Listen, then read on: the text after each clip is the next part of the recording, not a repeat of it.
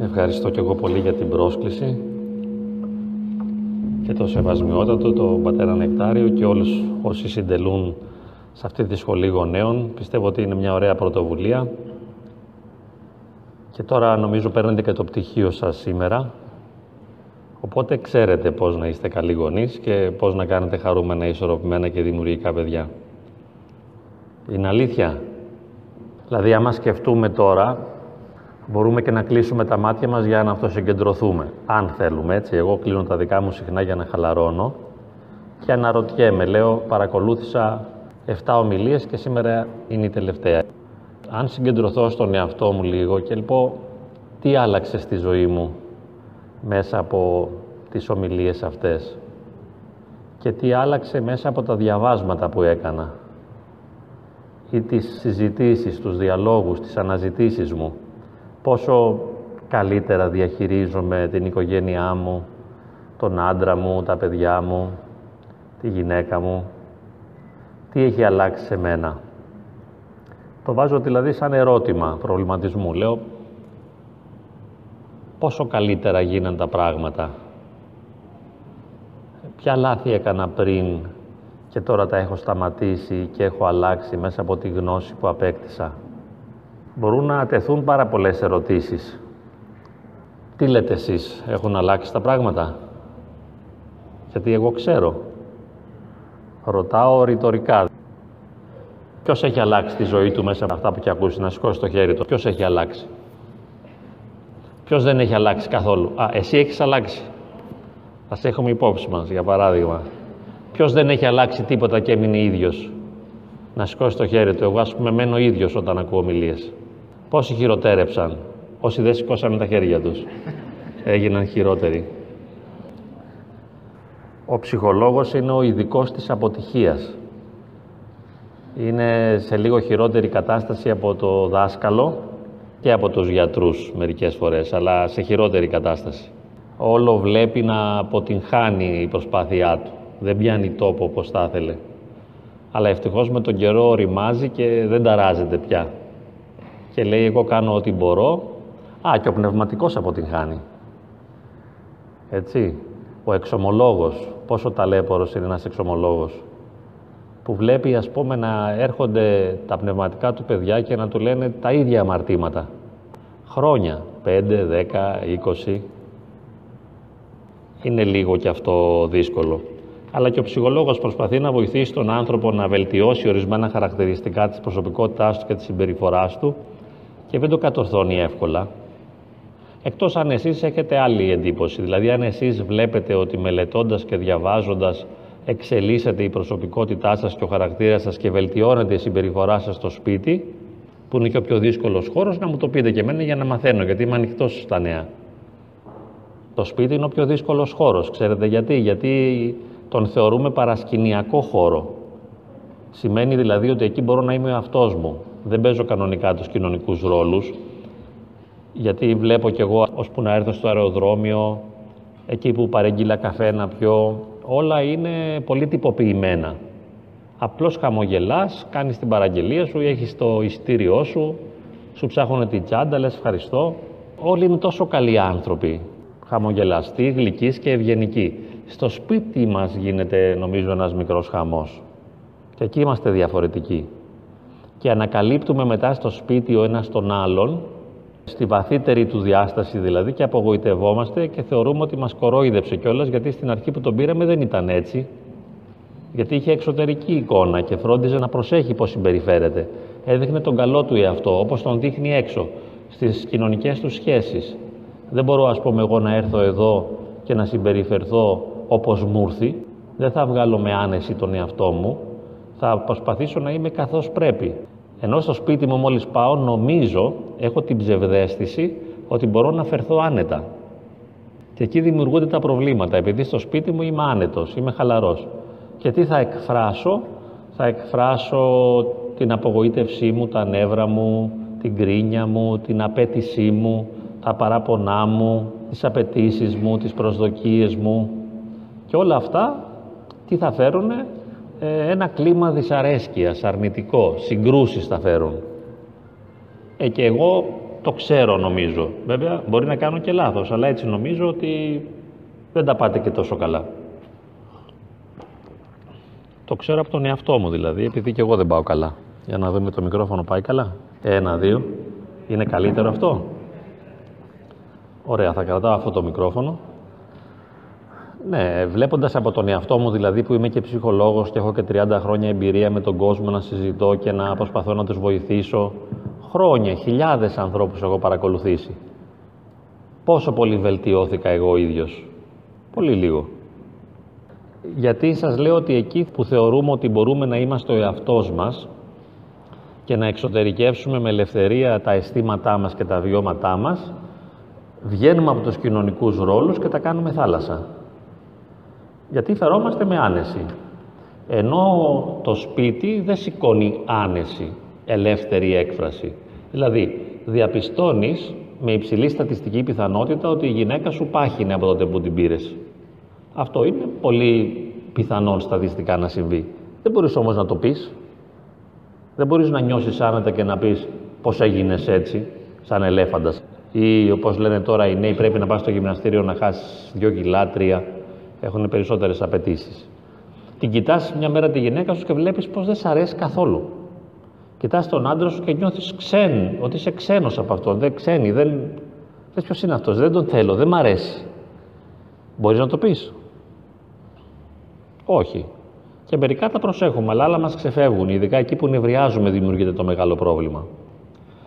Λοιπόν, τελικά τα παιδιά μας, που είναι και το θέμα μας, τα παιδαγωγούμε με αυτό που είμαστε και με αυτό που εκφράζουμε και ζούμε στο σπίτι και όχι με αυτό που έντεχνα κάνουμε ιδίως ως συμβουλευτικοί. Γιατί ο πιο αποτυχημένος τρόπος για να παιδαγωγήσεις το παιδί ή να το αλλάξεις είναι να του δίνεις συμβουλές.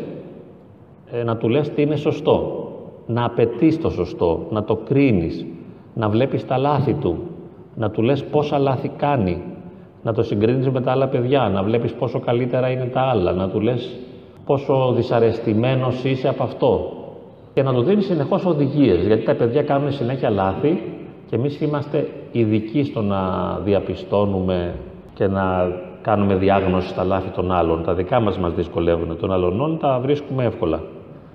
Και συνέχεια μπορούμε να κάνουμε παρατηρήσεις στα παιδιά, οπότε δεν αλλάζει τίποτα, δεν ωφελείται κανείς.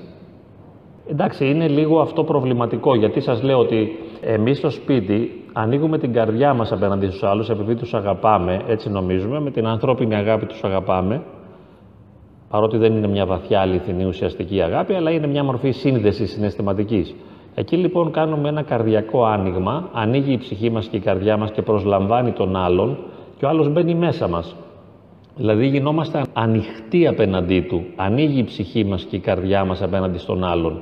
Το αποτέλεσμα είναι ότι νιώθουμε κάποιες φορές πολύ όμορφα μέσα από αυτό το καρδιακό άνοιγμα και αισθανόμαστε την κοντινότητα που την ερμηνεύουμε και τη βιώνουμε και ως αγάπη αυτή την κοντινότητα στη σχέση.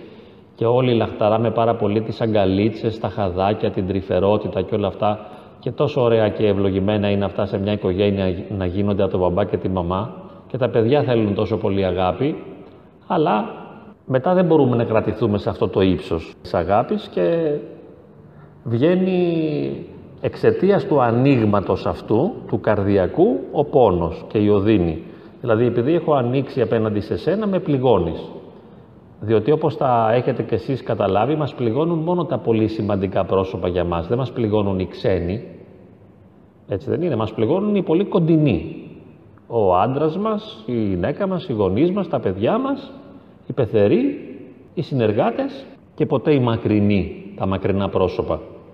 Έχουμε πάντα πρόβλημα με τους πολύ κοντινούς, αυτούς τους οποίους αγαπάμε ή αγαπήσαμε πολύ. Δηλαδή ανοίξαμε την καρδιά μας αυτούς και μετά αυτοί μπήκαν μέσα και τα κάνανε λίγο θάλασσα. Και τα κάνουν συνεχώς θάλασσα δηλαδή.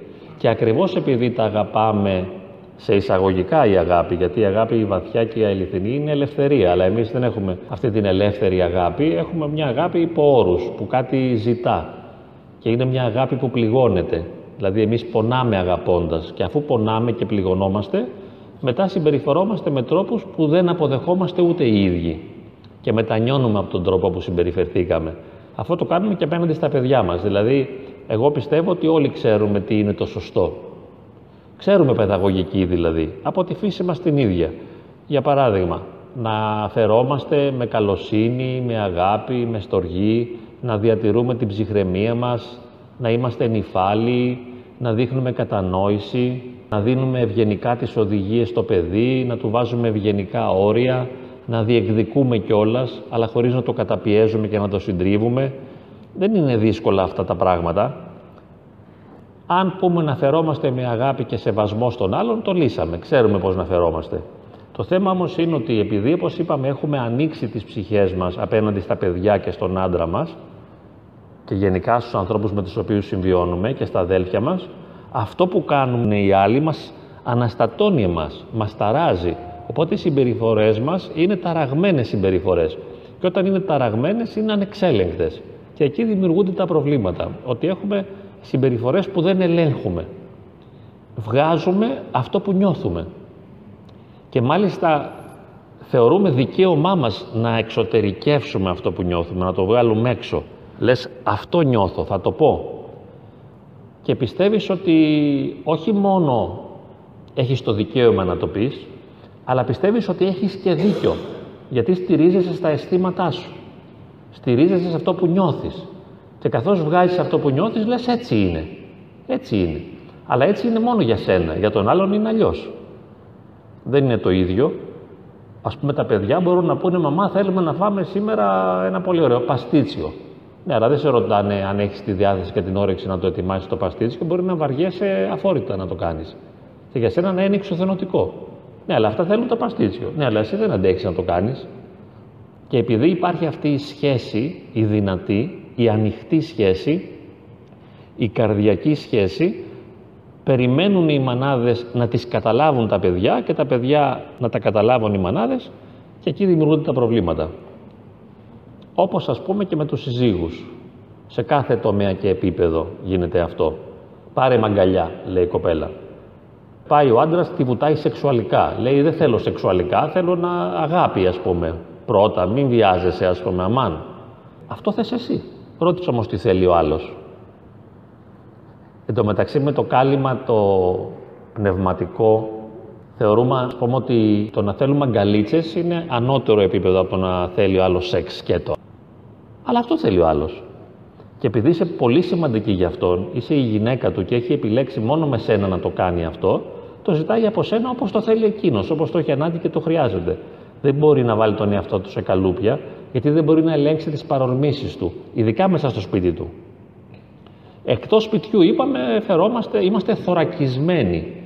Γι' αυτό και εσείς έχετε τη δυνατότητα και μπράβο σας, ας πούμε, να κάθεστε σιωπηλοί και να με ακούτε. Αν ήμουν η γυναίκα σας ή ο άντρας σας, θα είχατε διαφωνήσει πολύ γρήγορα και θα είχατε φύγει, θα είχατε απομακρυνθεί, θα είχατε κάνει κάτι άλλο. Σιγά μην καθόσασταν να ακούτε αυτά που σας λέω. Ενώ τώρα λέτε, ας κάτσουμε ήσυχοι εδώ, θα περάσει η ώρα που θα πάει, θα φύγουμε, θα πάρουμε και το χαρτί, ξέρω εγώ, τέλος πάντων, ίσως κάτι μάθουμε κιόλας. Και είσαστε άψογοι. Και εγώ, ας πούμε, παρότι είμαι πολύ κακό παιδί και όλο τα αναστατώνω τα πράγματα και βάζω ένα χάος μέσα στην τάξη, ε, καλά φέρομαι κι εγώ. Προσέχω, ας πούμε, γιατί μου είπε και η μαμά μου πριν έρθω, πώς πρέπει να φερθώ, να λέω σωστά πράγματα, να μην προκαλώ τον κόσμο, να τους δίνω ελπίδα, να δίνω πραγματικές και αληθινές συμβουλές. Μου έδωσε, ας πούμε, ε, πολύ σωστές οδηγίες κι αυτή. Γιατί δεν της αρέσει, ας πούμε, να λέω, για παράδειγμα, ότι είναι πολύ δύσκολο να αλλάξουμε τη ζωή μας. Ότι είναι πολύ δύσκολο να έχουμε δημιουργικά, χαρούμενα, ευτυχισμένα παιδιά, αφού κι εμείς δεν είμαστε. Καταλάβατε πώς θα είναι τα παιδιά μας. Έχετε δει, ας πούμε, τους βίους των Αγίων έχουν δύο χαρακτηριστικά νομίζω. Βέβαια μπορεί να κάνουν και λάθος σε οτιδήποτε και αν λέω. Δεν ισχυρίζομαι ότι είναι έτσι όπως τα λέω τα πράγματα, αλλά έτσι νομίζω. Στους βίους των Αγίων βλέπουμε ας πούμε ότι έχουν περάσει πάρα πολλά δεινά οι Άγιοι. Από φρίκη σε φρίκη πάνε, δηλαδή φοβερές αντικσότητες. Ας πάρουμε τον πιο αγαπημένο μας, ας πούμε, τον πατέρα Πορφύριο. Τον Άγιο Πορφύριο, έτσι. Τον Καυσοκαλυβίτη. Αυτός δεν πέρασε πάρα πολύ δύσκολες εμπειρίες. Αλλά κάτι κοινό νομίζω πως είχαν όλοι, Κάτι κοινό είχαν όλοι, είχαν ευλογημένη μαμά συνήθως. Είχαν μια πάρα πολύ καλή μητέρα ή ένα πάρα πολύ καλό πατέρα ή μια πολύ καλή γιαγιά. Μπορεί να κάνουν και λάθος, εντάξει, δεν είναι απόλυτο, αλλά συχνά συνέβαινε.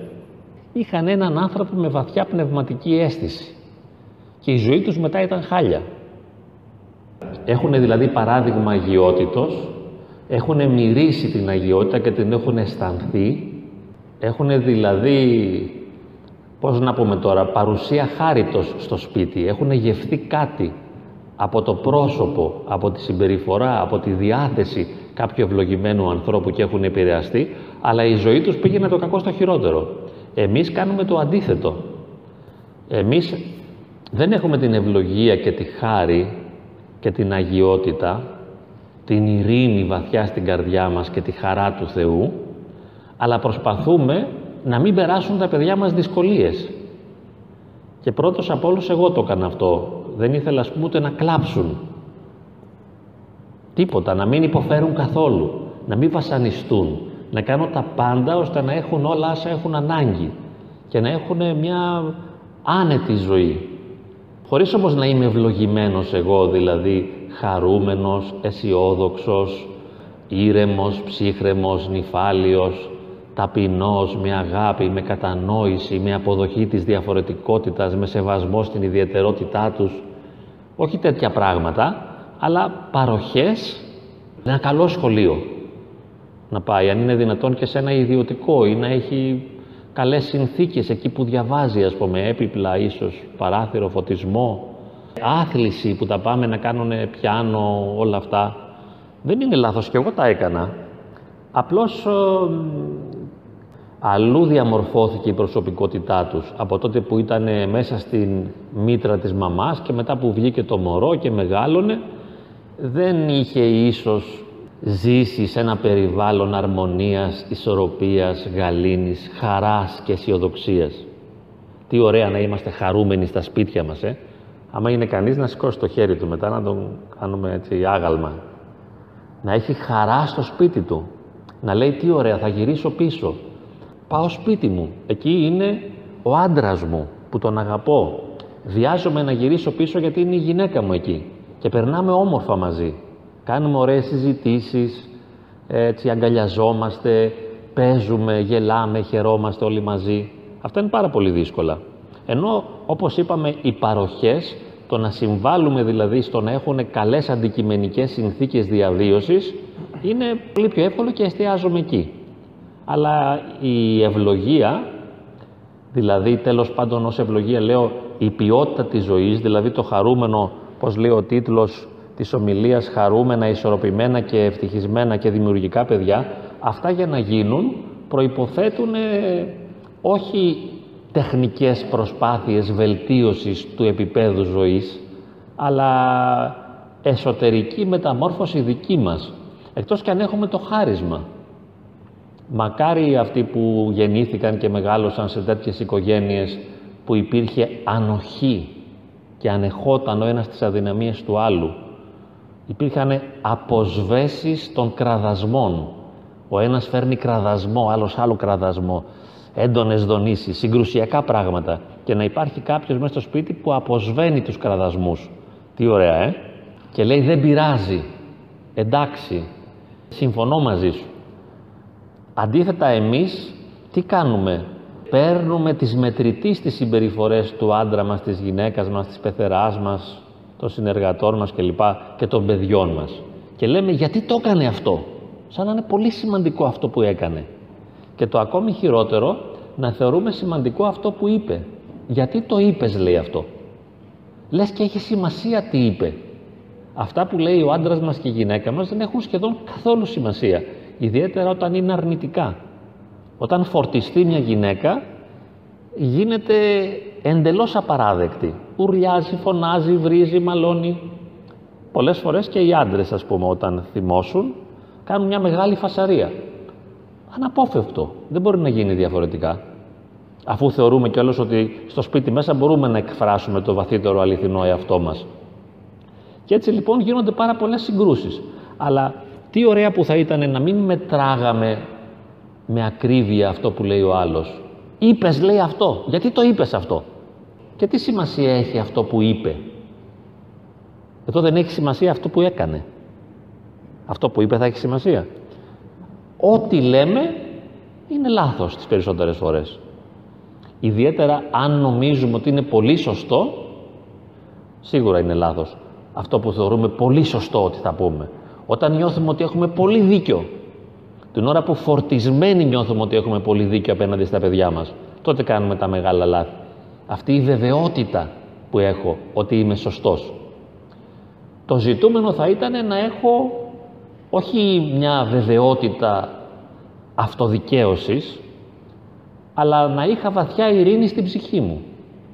Τι ωραία σου, να είχα μια εσωτερική γαλήνη, που θα γινόμουν δεκτικός των άλλων, των αρνητικών του συμπεριφορών. Θα αγκάλιαζα δηλαδή τις αρνητικές συμπεριφορές των άλλων. Αυτό είναι το κλειδί της καλής επικοινωνίας στο σπίτι. Άμα θέλετε χαρούμενα και δημιουργικά και ευτυχισμένα παιδιά, να κάνετε αυτό το πράγμα. Δηλαδή να γίνετε αγάπη μέσα στο σπίτι, που σημαίνει να είμαι ειρηνικός και να σέβομαι και να δέχομαι τον άλλον κάθε στιγμή για αυτό που είναι και να τον παρηγορώ και να τον υποστηρίζω για αυτό που είναι, όχι για αυτό που θα ήθελα να είναι εγώ, όχι να πω εγώ τι θα ήθελα να κάνεις. Τώρα ρωτήστε με να σας πω αν θα το κάνετε αυτό. Όχι βέβαια. Γιατί δεν θα το κάνετε και δεν θα το κάνω κι εγώ; Γιατί θα πληγωθούμε από τις αρνητικές συμπεριφορές των άλλων; Επειδή είμαστε ευάλωτοι και ευερέθιστοι και ευέξαπτοι και αγχώδεις και έτσι ας πούμε αυτό που θα κάνει άλλος θα μας δημιουργήσει αναστάτωση. Θα βιώσουμε εσωτερική αναστάτωση και θα βγάλουμε και εμείς αρνητική συμπεριφορά. Και τι γίνεται όταν έχουμε δύο αρνητικές συμπεριφορές, ανάφλεξη. Και οι αποδέκτες της ανάφλεξης είναι τα παιδιά. Φταίτε γι' αυτό; Μήπως φταίω εγώ; Όχι. Διότι δεν το επιλέγω. Σε αυτή τη ζωή ελάχιστα πράγματα επιλέγουμε συνειδητά. Τα περισσότερα απλώς συμβαίνουν σε εμάς και εμείς τα παρακολουθούμε επειδή είμαστε ψυχοσυναισθηματικές οντότητες και τα ψυχικά δεδομένα της ύπαρξής μας, τα ψυχοσυναισθηματικά μας, μας προσδιορίζουν. Παρορμήσεις, ανάγκες, όνειρα, ελπίδες, φόβοι, ανασφάλειες, άγχη. Μη, μη πας εκεί φωνάζουμε στο παιδί. Έλα εδώ, τι ώρα βγήκες έξω, γύρνα πίσω, είναι αργά. Όχι επειδή το έχουμε σταθμίσει και θεωρούμε ότι αντικειμενικά πρέπει να γυρίσει, εμείς αναστατωνόμαστε στην ιδέα ότι λείπει. Εμείς υποφέρουμε, γιατί είναι το παιδί μας. Και είναι καλύτερα να είναι έξω η καρδιά μας πεταμένη στον δρόμο παρά το παιδί μας καμιά φορά. Νιώθουμε μεγαλύτερη ανασφάλεια, θα μας το πειράξουν. Το ζητούμενο είναι πολύ μακριά από μας, είναι σχεδόν άπιαστο όνειρο, που είναι το να γίνουμε αγάπη, ειρήνη, αποδοχή, σεβασμός, καλοσύνη, γλυκύτητα, τρυφερότητα για τους άλλους, ώστε να αναπαύσουμε τον άλλον δηλαδή μέσα στην ιδιαιτερότητά του, μέσα στην τρέλα του, μέσα στην δυσκολία του και στην ενοχλητικότητά του. Αγκαλιάζω αυτό που με ενοχλεί. Ποιος αντέχει; Λοιπόν, τώρα, αν γίνεται αυτό με τη χάρη του Αγίου Πνεύματος, γίνεται για τους πολύ πιστούς. Αν έχεις πολύ πνευματική εγρήγορση, γίνεται. Αλλά ποιος μπορεί να αντέξει το Θεό; Άλλη δυσκολία και αυτή. Έχουμε άλλη δυσκολία. Είναι ανυπόφορος και ο Θεός. Γιατί για να σου δώσει τη χάρη Του και να σε λούσει με τη χάρη τόσο ώστε να αντέξεις τις ενοχλητικές συμπεριφορές των άλλων, πρέπει να του προσφερθείς ολοκληρωτικά. Οπότε μπαίνει εκεί η δυσκολία του απαρνησάς το εαυτόν. Να απαρνηθείς τον εαυτό σου για να τον ακολουθήσεις. Άμα μπορέσεις και κάνεις αυτή την υπέρβαση, να πεθάνεις ως εαυτότητα για να ζεις εν Χριστώ και ζει ο Χριστός μέσα σου δηλαδή, αλλά όχι εσύ ως εγώ ως ατομικότητα, ως εγωκεντρικότητα, αν πεθάνεις ως εγωκεντρικότητα και ζει ο Χριστός μέσα σου γίνονται όλα. Αλλά όχι μια μέρα ή μισή ώρα, να το κρατήσεις αυτό σταθερά. Και θα γίνει η ζωή Ανάσταση και χαρά. Είναι πάρα πολύ δύσκολο. Οπότε επειδή από εκεί είναι λίγο απαγορευμένη η ζώνη σε εισαγωγικά, είναι υψηλά μέτρα και μεγέθη για ολίγους, τους εκλεκτούς ας πούμε, εμάς τι μας απομένει μας απομένει να προσπαθούμε να γινόμαστε ειρήνη και γαλήνη και αγάπη συνεχώς για τους άλλους, για τα παιδιά και τον άντρα μας και τη γυναίκα μας. Αλλά επειδή και αυτό δεν μπορούμε, κατεβάζουμε κι άλλη μια ταχύτητα πιο χαμηλά, βάζουμε πρώτη ας πούμε σιγά σιγά αγκομαχώντας και τι κάνουμε; Και τελειώνουμε αυτό δηλαδή. Συγχωρούμε τον εαυτό μας που είναι τόσο αδύναμος ώστε να μην μπορεί ούτε στο Θεό να παραδοθεί πλήρως για να γεμίσει με χάρη και να λειτουργεί εν πνεύματι Αγίο, δηλαδή εν αγάπη, και τον συγχωρούμε που δεν μπορεί να ανεχθεί και τους άλλους και να είναι ένας άνθρωπος αγάπης και γαλήνης έστω σε ανθρώπινο επίπεδο και του επιτρέπουμε να είναι αυτός ο ταλέπορος εαυτός η στρίγκλα ας πούμε, η κατίνα αυτή που ξεφεύγει συνέχεια που όλο γίνεται κάτι άλλο από αυτό που θα ήθελε να είναι. Αυτή είναι η δική μου ταχύτητα, η πρώτη, η αγκομαχητή δηλαδή εκεί ας πούμε λες αφού δεν μπορείς αγόρι μου να κάνεις τίποτα άραξες τα κυβικά σου. Είσαι ένα μηδέν. Μηδέν. Τίποτα. Είναι μια συνέστηση αυτή. Οπότε λες φώναξα. Όπως έκανα εγώ στο αεροδρόμιο προχθές και το ανέβασα και στο YouTube. Έκανα μια φασαρία σαν την τελευταία κατίνα. Γιατί μου πήραν ένα μπουκαλάκι. Τι ωραία λέω μετά στα 57 μου χρόνια το συνειδητοποίησα αυτό αν ήμουν 27 θα έλεγα καλά δεν τρέπεσαι φασαρία, είσαι και ψυχολόγος, είσαι και χριστιανός και φώναζες στους ανθρώπους που σου πήραν το μπουκαλάκι. Ενώ τώρα αφού είμαι μηδέν λέω τι άλλο περίμενες από τον εαυτό σου κακομύρι να φωνάζεις και να γκρινιάζεις να αποστασιοποιείς από τη γυναίκα σου γιατί δεν είναι αυτό που θέλεις. Να απομακρύνεσαι ψυχολογικά από τα παιδιά σου γιατί εγώ δεν φωνάζω ούτε μαλώνω. Απλώς παγώνω χιονάνθρωπος είσαι μου λέει κάποιος δηλαδή παγώνω άλλη ουρλιάζει, φωνάζει να το κάνετε οπότε δηλαδή τρία είναι τα επίπεδα θα λέγαμε όχι ότι υπάρχουν τρία επίπεδα φυσικά αλλά το λέμε έτσι σχηματικά για διδακτικούς λόγους, σε εισαγωγικά. Ο αγιασμός, η ψυχολογική δύναμη και η αντοχή και μετά η αποδοχή του εαυτού. Διαλέγετε και παίρνετε και διαφωνήστε τώρα.